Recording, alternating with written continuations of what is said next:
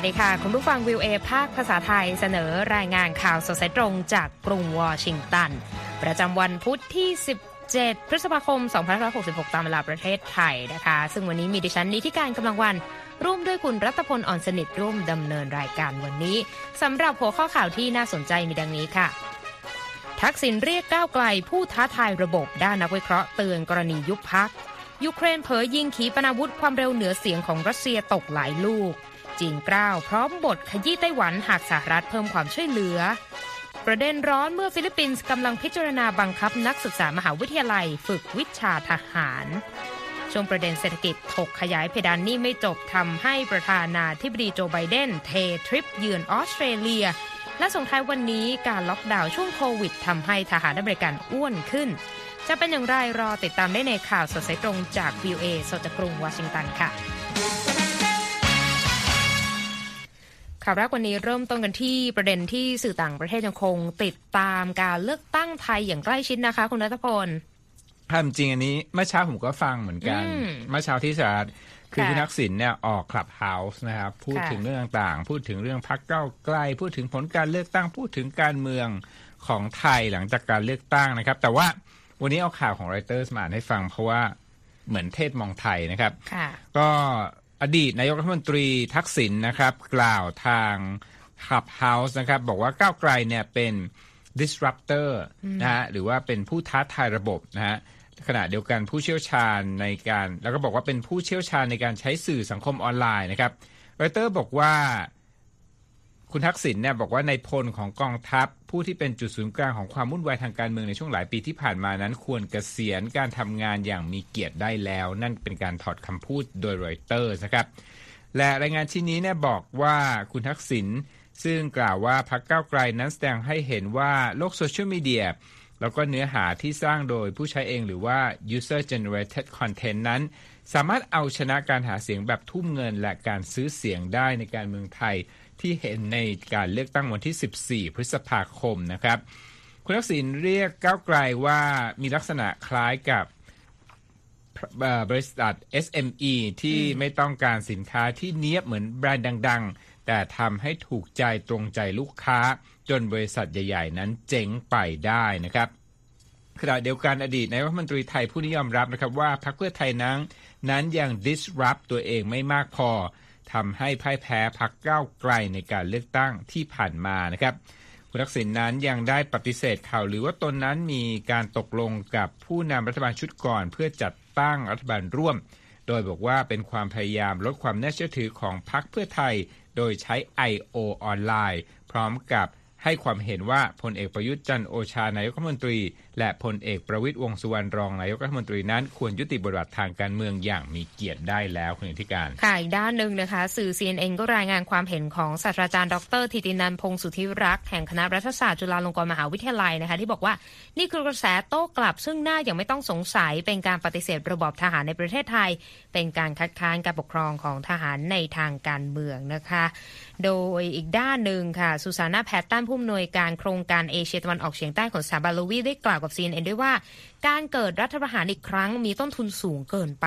แต่ก็เตือนว่ายังไม่สามารถตัดกรณีการยุบพักก้าวไกลออกไปได้ ดังเช่นที่เคยเกิดขึ้นมาแล้วกับพักอนาคตใหม่ในการเลือกตั้งครั้งก่อน โดยเธอบอกว่าการยุบพักจะเป็นการตัดสินใจที่ร้ายแรง ดังนั้น หากว่ามีหนทางอื่นที่กีดการพักก้าวไกลออกไป โดยไม่ต้องมีการยุบพักบรรดานักการเมืองสายอนุรักษ์นิยมน่าจะเลือกแนวทางนั้นมากกว่า เพราะไม่ใช่แนวทางที่แข็งกร้าวเกินไป จนกลายเป็นการล้มล้างความปรารถนาของประชาชนที่แสดงออกมา แต่ว่านักวิเคราะห์ผู้นี้ก็ย้ำกับ CNN นะคะว่า ไม่ใช่ว่าจะไม่มีโอกาสเกิดการยุบพรรคขึ้นค่ะ คุณรัฐพล ครับไปกันต่อที่ยูเครนนะครับยูเครนเปิดเผยวันอังคารว่ากองทัพของตนนั้นยิงขีปนาวุธความเร็วเหนือเสียงของรัสเซีย ที่ชื่อว่าขีปนาวุธคินซาลร่วง6ลูกภายในคืนเดียวคุณอธิการค่ะถือเป็นการทำลายอาวุธที่รัสเซียนั้นอวดศักยภาพว่าดีกว่าขีปนาวุธชนิดอื่น ๆ นะครับ นับเป็นครั้งแรกที่ยูเครนอ้างว่าสามารถทำลายขีปนาวุธความเร็วเหนือเสียงได้จำนวนมาก ซึ่งหากได้รับการยืนยันก็จะถือว่าเป็นการแสดงให้เห็นถึงศักยภาพของระบบป้องกันการโจมตีทางอากาศ แบบใหม่ที่ยูเครนได้รับมาจากชาติตะวันตกนะครับ ทั้งนี้ขีปนาวุธคินซาลของรัสเซียนั้นเดินทางด้วยความเร็วเสียงเท่าไหร่รู้ไหมคุณธิการอืมไม่ทราสิบบเลยเทสิบเท่าของเสียงโอ้นะค่ะคือส่วนหนึ่งของขีปนาวุธ 18 ลูกที่รัสเซียนั้นยิงใส่ยูเครน ในช่วงข้ามคืนที่ผ่านมานะครับกระทรวงกลาโหมรัสเซียเปิดเผยว่าขีปนาวุธคินซาลนั้นสามารถทำลายเป้าหมาย ที่เป็นระบบป้องกันขีปนาวุธ Patriot ชุดหนึ่งที่สหรัฐส่งให้กับยูเครน แต่ว่าผู้บัญชาการทหารของยูเครนยืนยันว่ายูเครนนั้นสามารถสกัดขีปนาวุธของรัสเซียได้ทั้งหมด ซึ่งประกอบด้วยขีปนาวุธความเร็วเหนือเสียง 6 ลูกที่ถูกยิงมาจากเครื่องบิน ขีปนาวุธร่อนคาลิป 9 ลูกที่ถูกยิงมาจากเรือเรือในทะเลดำและขีปนาวุธภาคพื้นดินอีก 3 ลูกนะครับ อย่างก็ตามเจ้าหน้าที่ในกรุงเคียฟเปิดเผยว่ามีประชาชนได้รับบาดเจ็บ 3 คนจากชิ้นส่วนขีปนาวุธที่ตกลงมาจากฟ้าครับคุณธิการ ยังเป็นประเด็นที่น่าติดตามใกล้ชิดนะคะ ไปที่สถานการณ์ระหว่างจีนกับไต้หวันกันบ้าง เพราะว่าทางกองทัพจีนบอกว่าพร้อมที่จะบดขยี้ความพยายามประกาศอิสรภาพของไต้หวันในทุกรูปแบบ ในช่วงเวลาที่สหรัฐรายงานว่ามีการจับ เร่งให้ความช่วยเหลือด้านการทหารอื่นๆกับไต้หวันนะคะตามรายงานของ AP โดยโฆษกกระทรวงกลาโหมจีนฐานเคอร์เฟย ระบุในแถลงการและในวิดีโอออนไลน์เมื่อวันอังคารว่า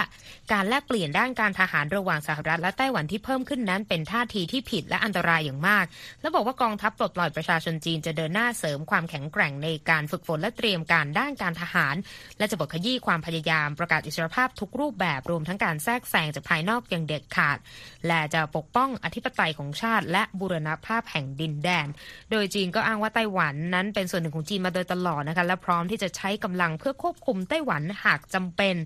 ทางโฆษกกระทรวงกลาโหมจีนยังย้ำด้วยนะคะว่า ความพยายามที่จะเสาะหาความเป็นอิสระภาพด้วยการพึ่งพาสหรัฐ และเสาะหาอิสอิสรภาพด้วยกองกำลังทหารของไต้หวันนั้น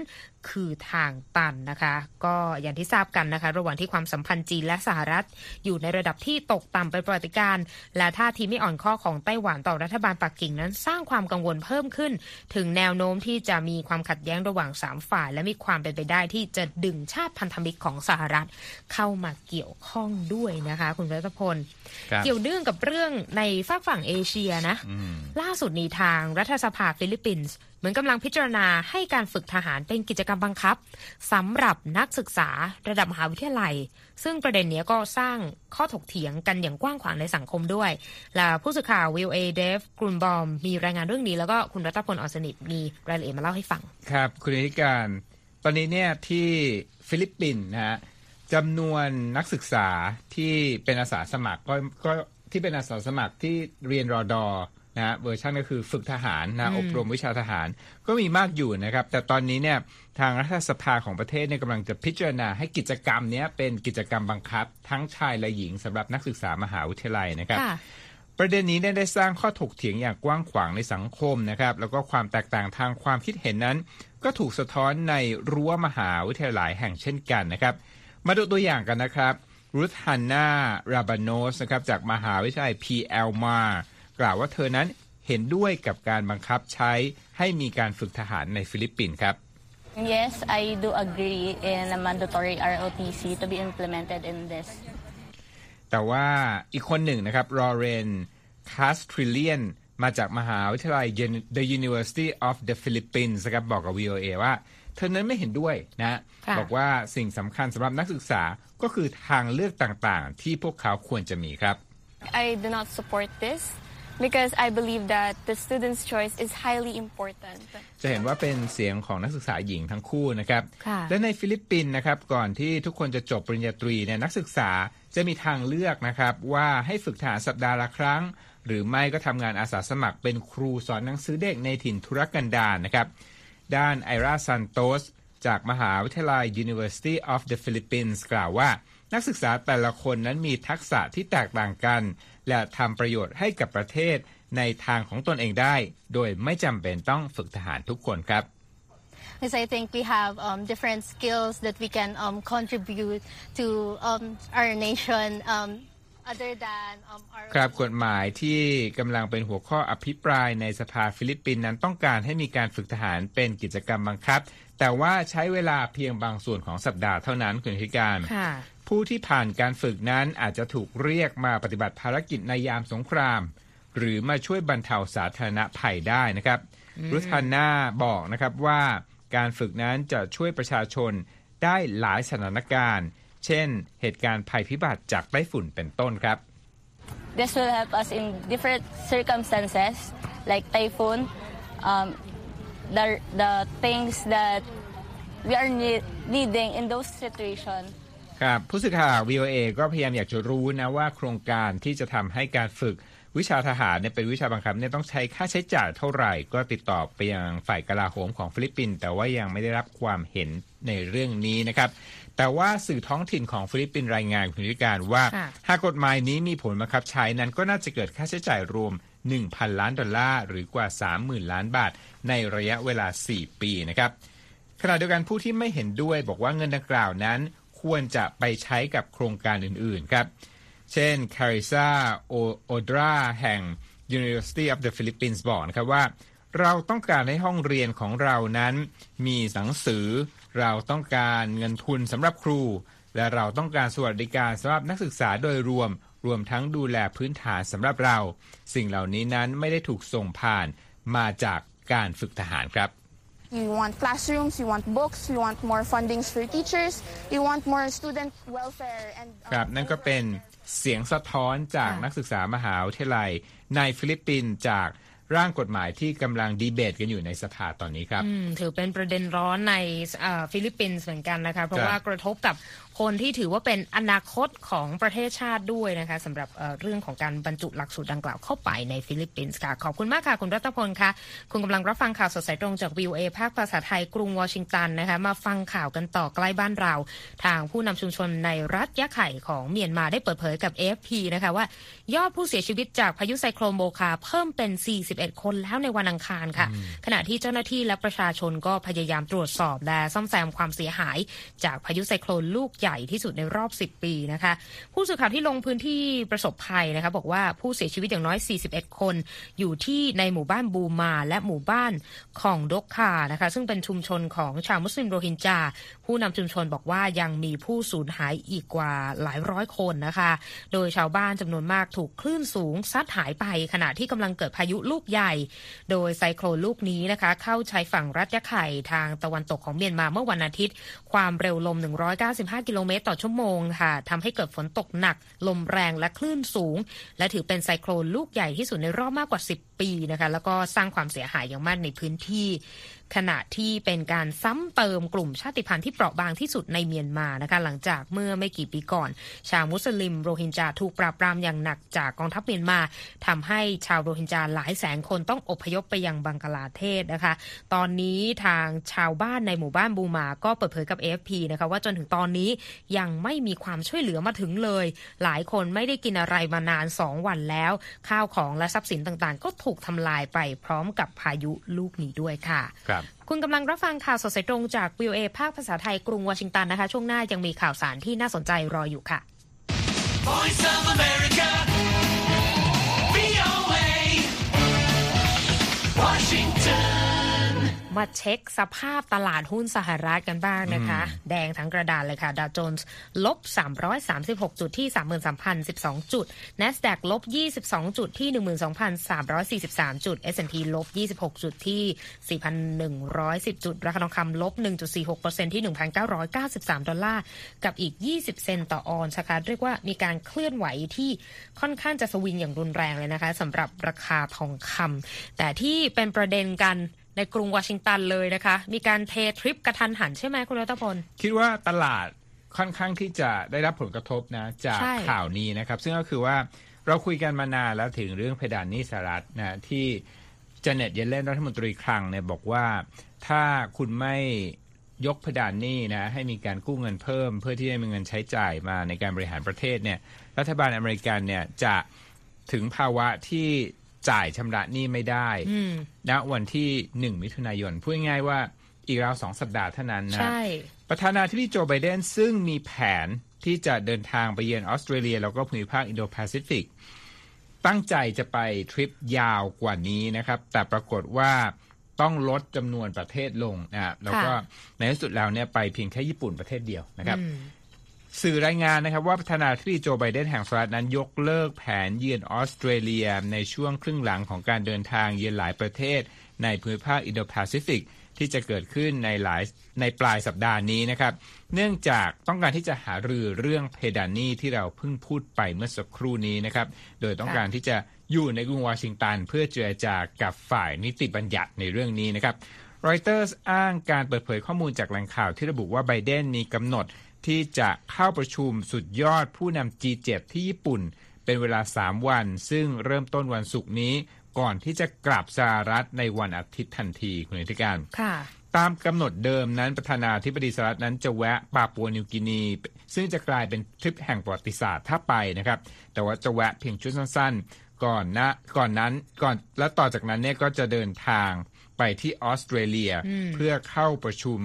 จตุภาคีหรือว่าควอดนะครับ เข้าร่วมกับออสเตรเลีย ญี่ปุ่น แล้วก็อินเดียนะจอห์นเคอร์บี้โฆษกสภาความมั่นคงแห่งชาติของสหรัฐนั้นกล่าวกับผู้สื่อข่าวในเช้าวันอังคารว่า จะพิจารณาการเยือนออสเตรเลียอีกครั้งหนึ่งก่อนแต่ในที่สุดแล้วนั้นก็ยกเลิกทริปไปออสเตรเลียในที่สุดนะครับกระทรวงการคลังสหรัฐประเมินนะครับว่ารัฐบาลอเมริกันนั้นจะเริ่มผิดชำระหนี้บางส่วนอย่างเร็วที่สุดคือ 1 มิถุนายนนี้ หากสภาคองเกรส ไม่ขยายเพดานนี้ภาครัฐทันเวลาครับ ค่ะก็ยังเป็นประเด็นในประเทศที่น่ากังวลอยู่นะคะสำหรับเรื่องของเพดานนี้สหรัฐนะคะ ไปกันที่ฝั่งยุโรปกันบ้างตำรวจสเปนเปิดเผยการบุกทลายและจับกลุ่มแหล่งผลิตโคเคนขนาดใหญ่ที่บ้านแห่งหนึ่งในกาลิเซีย ทางตะวันตกเฉียงเหนือของสเปนนะคะก็ถือเป็นการจับกลุ่มแหล่งผลิตโคเคนครั้งใหญ่ที่สุดในยุโรป แต่ว่าความน่าสนใจคือการขยายผลต่อว่า นี่คือวิธีการใหม่ที่ขบวนการลักลอบค้ายาเสพติดนำมาใช้นะคุณรัตพลครับโดยตำรวจเนี่ยบอกว่ามีการรวบตัวผู้ต้องหา 18 คนที่ร่วมการผลิตโคเคนที่บ้านหลังหนึ่งในเหตุห่างห่างไกลผู้คนนะคะ แล้วก็พบอุปกรณ์ดังกล่าวเนี่ยที่บอกว่าสามารถใช้ผลิตโคเคนได้ราว 200 กิโลกรัมต่อวัน ซึ่งเป็นมูลค่าในตลาดมืดคือ5ล้าน4แสนดอลลาร์เลยทีเดียว แต่ว่าบรรจุภัณฑ์ที่ที่ บรรจุโคเคนไปเนี่ยน้ำหนัก 150 กิโลกรัม อยู่ในหีบห่อสีน้ำตาลที่มีโลโก้ซูเปอร์แมนอยู่ด้านหน้า เพื่อให้ดูเหมือนกับว่าถูกส่งมาจากโคลัมเบีย ทั้งที่ความจริงคือถูกผลิตในสเปนนั่นเอง ทางตำรวจและนักวิเคราะห์ด้านอาชญากรรมก็บอกว่านี่เป็นการเปิดโปงจับกลุ่มแหล่งผลิตโคเคนขนาดใหญ่ แต่ถ้ามองลึกออกไปคือ นี่คือเส้นทางใหม่ที่อาชญากรนำมาใช้นะคะ คือแทนที่จะผลิตในป่าลึกในอเมริกาใต้และลักลอบขนส่งไปยังยุโรปเหมือนในอดีต แต่กลับมาผลิตใกล้กับแหล่งขายสินค้า เพื่อลดต้นทุนค่าขนส่งและลดความเสี่ยง และทางตำรวจเนี่ยบอกว่าจะต้องขยายผลต่อไป เพราะว่ายังยังเชื่อนะคะว่า ยังมีแหล่งผลิตยาเสพติดอีกหลายแห่งในยุโรป นอกจากนี้ยังไปพบโคเคนน้ำหนัก 1.3 ตัน ซึ่งใช้ผลิตผงโคเคนบริสุทธิ์ซุกซ่อนอยู่ในเครื่องบดหินอีกด้วย ก็ยังคงประเด็นเป็นประเด็นที่น่าวิตกกังวลนะคะ โดยผู้เชี่ยวชาญแนะนำให้เจ้าหน้าที่เนี่ยมีการเพิ่มมาตรการที่ทำให้อาชญากรเข้าถึงวัตถุดิบและสารเคมี ที่ใช้ในการผลิตยาเสพติดเหล่านี้ได้ยากขึ้นนะคะ ย้อนกลับไปข้อมูลของสหประชาชาติสักนิดหนึ่งคุณรัตพลเมื่อปี 2021เนี่ยประเมินนะคะว่า มีการผลิตโคเคนบริสุทธิ์ทั่วโลกอยู่ราว 2,000 ตัน มูลค่ารวม 5,400 ล้านดอลลาร์นะคะ แต่อย่างไรก็ตามจำนวนและมูลค่าการผลิตที่แท้จริงเนี่ยยังถือว่ายากจะพิสูจน์ได้อยู่นะคะคุณรัตพลเอาละมาสู่ข่าวเทคโนโลยีกันบ้างไหมคุณอธิการบริษัท Alphabet นะครับ ซึ่งเป็นบริษัทแม่ของ Google นั้นเตรียมลบบัญชีที่ไม่ใช้งานเกิน 2 ปี เริ่มต้นธันวาคมนี้นะครับ หวังที่จะป้องกันภัยคุกคาม ด้านความปลอดภัยของบัญชีผู้ใช้ รวมถึงการแฮ็กเข้าระบบด้วยนะครับ Alphabet นั้นระบุในวันอังคารว่าหากบัญชี Google ไม่ได้ใช้งาน หรือว่าลงชื่อเข้าใช้อย่างน้อย 2 ปี ทางบริษัทก็จะลบบัญชีเหล่านี้ และเนื้อหาใน Google Workspace ซึ่งรวมถึง Gmail Docs Drive Meet และ Calendar วมทั้งบัญชี YouTube และ Google Photos ด้วยนะครับค่ะเริ่มต้นตั้งแต่วันอังคารเป็นต้นไป Google นั้นจะเริ่มส่งการแจ้งเตือนไปยังบัญชีต่างๆ ที่เข้าข่ายและเก็บข้อมูลอีเมลจากบัญชีที่ไม่มีการเคลื่อนไหว ระยะหนึ่งก่อนที่จะลบทิ้งอย่างถาวรนะครับทั้งนี้การเปลี่ยนแปลงนโยบายดังกล่าวนั้น จะมีผลกับบัญชีส่วนตัวเท่านั้น ไม่มีผลกับบัญชีขององค์กร และสถาบันการศึกษาต่างๆ เมื่อปี คศ 2020 นะครับ Google นั้นเคยมีแผนที่จะถอดเนื้อหาที่จัดเก็บในบัญชีที่ไม่มีการเคลื่อนไหวเป็นเวลานาน แต่ว่า ไม่ได้มีแผนที่จะลบบัญชีออกไปแต่อย่างใดเมื่อครั้งนั้นครับ ค่ะ คุณกำลังรับฟังข่าวสดสายตรงจากวิวเอภาคภาษาไทยกรุงวอชิงตันนะคะ ทุกท่านสามารถเข้าไปรับฟังหรือไปอ่านรายงานของเรากันได้อีกครั้งนะคะ ทางเว็บไซต์ v i e w a t h a i c o m นะคะ นอกจากนี้ติดตามเราผ่านทางช่องทางที่หลากหลายมากขึ้นนะคะ ไม่ว่าจะเป็น Facebook Instagram Twitter และ YouTube นะคะ นอกจากนี้เรายังมี Spotify ให้ได้ติดตามกันด้วยค่ะ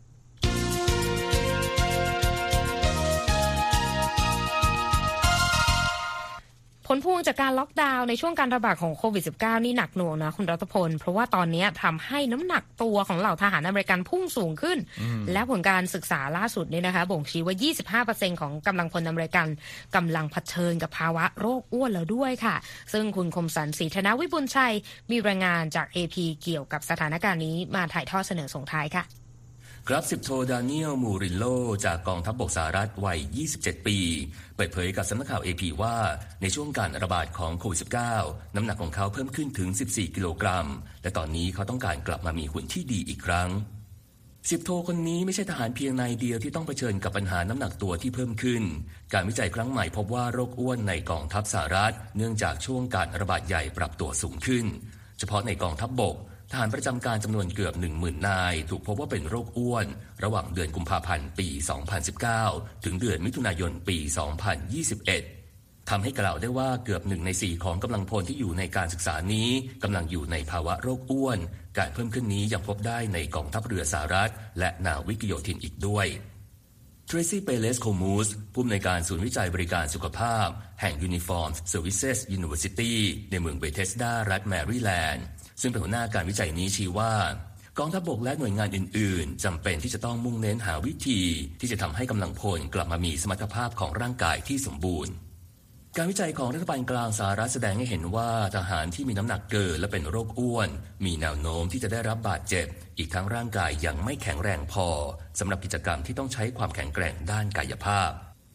รายงานยังระบุว่าเนื่องจากปัญหาของกำลังพลที่มีน้ำหนักเพิ่มขึ้น ในแต่ละปีทำให้กองทัพสูญเสียวันทำงานมากกว่า 650,000 วัน และยังมีค่าใช้จ่ายด้านสุขภาพ ที่เกี่ยวข้องกับโรคอ้วน มูลค่ามากกว่า 1,500 ล้านดอลลาร์ต่อปีสำหรับพลทหารที่ยังปฏิบัติหน้าที่ อดีตทหารรวมถึงครอบครัวของพวกเขาในปีงบประมาณของปี 2021 กองทัพบกรับสมัครกำลังพลได้ต่ำกว่าเป้าหมายเป็นครั้งแรก โดยรับสมัครต่ำกว่าเป้าไปถึง 15,000 นาย หรือคิดเป็น 1 ใน 4 จากเป้าหมาย เหตุผลเนื่องมาจาก 3 ใน 4 ของชาวอเมริกันอายุ 17-24 ปี มีคุณสมบัติไม่เข้าข่ายที่จะสามารถปฏิบัติหน้าที่ในกองทัพได้ ซึ่งหนึ่งในนั้นคือปัญหาน้ำหนักที่เกินกว่ามาตรฐาน ตามรายงานชี้ว่าปัญหาดังกล่าวเป็นสาเหตุใหญ่ที่สุด ที่ทำให้หนึ่งในสิบของผู้สมัครที่มีโอกาสสมัครเข้ามาเป็นทหาร ไม่ผ่านเกณฑ์การคัดเลือก นักวิจัยพบว่าในข้อมูลของทหารราว 200,000 นาย เกือบ 27%ของทหารกลุ่มที่มีสุขภาพดี กลับถูกประเมินว่ามีน้ำหนักเกินหลังการเกิดโรคระบาด ขณะที่เกือบ 16%ของผู้ที่เคยมีน้ำหนักเกิน ถูกจัดว่าเป็นโรคอ้วน และทหารที่ถูกระบุว่าเป็นโรคอ้วนประมาณ 18%ในช่วงก่อนเกิดโรคระบาด สัดส่วนดังกล่าวเติบโตขึ้นไปเป็น 23%ภายในปี 2021 โคมูสกล่าวว่าการวิจัยมุ่งเน้นไปที่กองทัพบบก แต่ก็พบว่ากองทัพอื่นๆ ก็มีตัวเลขที่สูงขึ้นเช่นกัน สอดคล้องกับรายงานของศูนย์ควบคุมและป้องกันโรคสหรัฐ หรือว่า CDC ที่เคยเตือนไว้ว่าในปี 2020 เกือบหนึ่งในห้าของทหาร จะถูกจัดว่าเป็นโรคอ้วน ดรเอมี่รอดเบิร์ก ผู้เชี่ยวชาญด้านต่อมไรท่อจากมหาวิทยาลัยมิชิแกน และเป็นผู้ดูแลโปรแกรมลดน้ำหนักชี้ว่า โรคอ้วนเป็นโรคเรื้อรัง ไม่ใช่แค่กำลังใจเท่านั้น แต่กุญแจสำคัญคือต้องได้รับการดูแลอย่างรอบด้าน รอดเบิร์กกล่าวนะครับว่ายาลดความอ้วนที่มีประสิทธิภาพกลุ่มใหม่ ซึ่งรวมถึง semaglutide ที่มีชื่อทางการตลาดว่า Wegovy อาจเป็นตัวช่วยที่มีประสิทธิภาพสำหรับแผนสุขภาพ TRICARE ของกระทรวงกลาโหม ยา Wegovy จากบริษัทยา Novo Nordisk ได้รับการอนุมัติตั้งแต่เดือนมิถุนายนปี 2021 แต่มีนายทหารที่ได้รับการจ่ายยาดังกล่าว เพียงแค่ 174 ราย เท่านั้น ผมคมสันศรีธนวิบุญชัย VOA รายงาน ขอบคุณมากค่ะ คุณคมสันค่ะนี่สะท้อนเลยนะว่าเรื่องของ pandemic weight เนี่ยมันเป็นเรื่องที่กระทบกระเทือนกันไปแทบจะทุกคนเลยนะ ทุกอาชีพนะครับ ใช่ แต่มีมีสิ่งหนึ่งที่ทำให้นึกถึงนะครับว่าคนที่สามารถที่จะรักษาวินัยต่างๆ ออกกำลังกายนะครับอืมอ่ารับประทานอาหารที่มีประโยชน์เนี่ยก็สามารถที่จะ รักษารูปลักษณ์นะไม่ต่างไปจากช่วงก่อนแพนดมิกมาก ซึ่งมีคนหนึ่งเพิ่งลงปกนิตยสารนี่ Sport นี่ Illustrated คุณจะพูดถึงคนเดียวกันกับดิฉันหรือเปล่า คือมาธาสจวตหลายคนอาจจะนึกถึงเธอในแง่ของการเป็นอ่าพิธีกร รายการทำอาหารหรือว่างานฝีมือต่างๆ ซึ่งก็โด่งดังแล้วก็ขายผลิตภัณฑ์กันไป ทั่วคุ้งทั่วแควในอเมริกาแล้วก็ทั่วโลกนะคะมีอาณาจักรเป็นของตัวเองเออธุรกิจของมาธาจวตแต่ว่าใช่ ที่เป็นข่าวใหญ่ เพราะว่านิตยสาร Sport Illustrated เนี่ยจะเป็นนิตยสารที่จะเอานางแบบนักกีฬา ยิ่งถ้าในยุคก่อนที่อืมที่เป็นอ่ายุค 60 70เนี่ยก็คือเอาพวกคนที่หุ่นดีเป็นนักว่ายน้ำอย่างนี้มาลงปกใช่มาถ้าสวดอายุ 81 ปีนะก็เลยอ่าเป็นที่ฮือฮาว่าครั้งนี้เนี่ยเธอลงปกนิตยสารนี้ นะครับใช่ แล้วคือเธอไม่ได้มาคนเดียวนะ นอกจากจะอวดเรือนร่างในวัย 81 กรัตแล้วเนี่ย ก็ยังพาดาราดังอย่างเม g กนฟ็อกซ์ก็มาอวดหุ่นแซบด้วยนะคะ แล้วก็มีคิมเพทรัสนะคะเป็นผู้หญิงข้ามเพศนะคะ ซึ่งเป็นนักร้องนะคะ เป็นศิลปิน ก็มาขึ้นปกในนิตยสาร Sport Illustrated ด้วยเช่นกัน แต่ว่า โอ้โห ที่ต้องจับตากันเลยคือไม่ใช่เม g กนฟ็อกซ์สิ่งเดียวไง คือแบบ มาธาสตัวก็คือหุ่นแซบจริง ๆ หลายคนอาจจะเห็นคือปกหลักนี่ใส่เสื้อสีสันนี่โชว์สเตทเมนต์กันเต็มที่เลยเหมือนกันนะคุณรัตพลดูไม่ออกเลยว่าอายุ 81 โอ้ แล้วก็คือมีหลายรูปที่เรารู้สึกว่า ว้าว นี่คือความเป็นมืออาชีพจริง ๆ นะ เพราะว่าเบื้องลึกเบื้องหลังในยเธอก็คือเคยประกอบอาชีพเป็นนางแบบมาก่อนในสมัยสาวๆนะ นี่ก็ถือว่าเป็นโค้ดคำที่เราพอจะบอกได้ตรงๆเลยว่า 81 เนี่ยคือ new 18 คือ 18 หยกหยกๆทีเดียวนะอืมคุณรัตพลเล่นเล่นเลขกลับได้อ่าอ่าอันนี่คุณคุณไม่ได้พูดถึงเปล่าสลากอะไรใช่ไหมอ่า และที่จบไปนะคะก็คือข่าวสดสายตรงจากกรุงวอชิงตันวันนี้นะคะ ดิฉันนิติการกำลังวันและคุณรัตพลอ่อนสนิทผู้รายงานครับสวัสดีสวัค่ะสดีครับ Voice of America, Washington.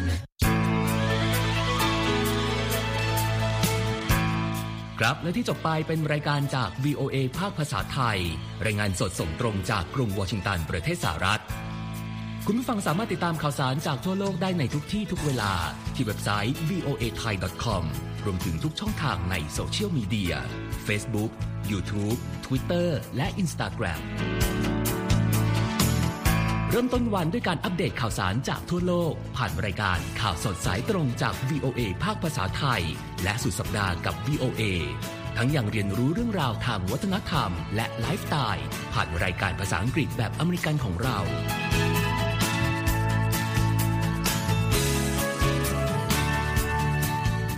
ติดตามความเคลื่อนไหวในประเทศสหรัฐ การเมืองอเมริกัน พร้อมเข้าใจที่มาที่ไปของเหตุการณ์สำคัญ รวมถึงข่าวต่างประเทศ จากแหล่งข่าวที่เชื่อถือได้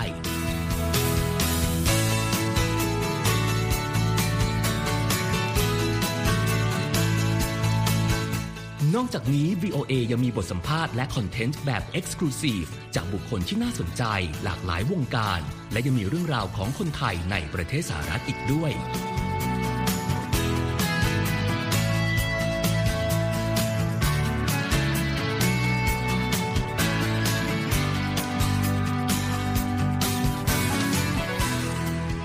คุณนะครับที่ให้ VOA ไทยเป็นส่วนหนึ่งในการติดตามข่าวสาร สาระและเกร็ดความรู้ของคุณ จากรายการต่างๆ ที่เรามุ่งมั่นนำเสนอ เพื่อความเที่ยงตรง ทันเหตุการณ์ และมีประโยชน์ในทุกๆวัน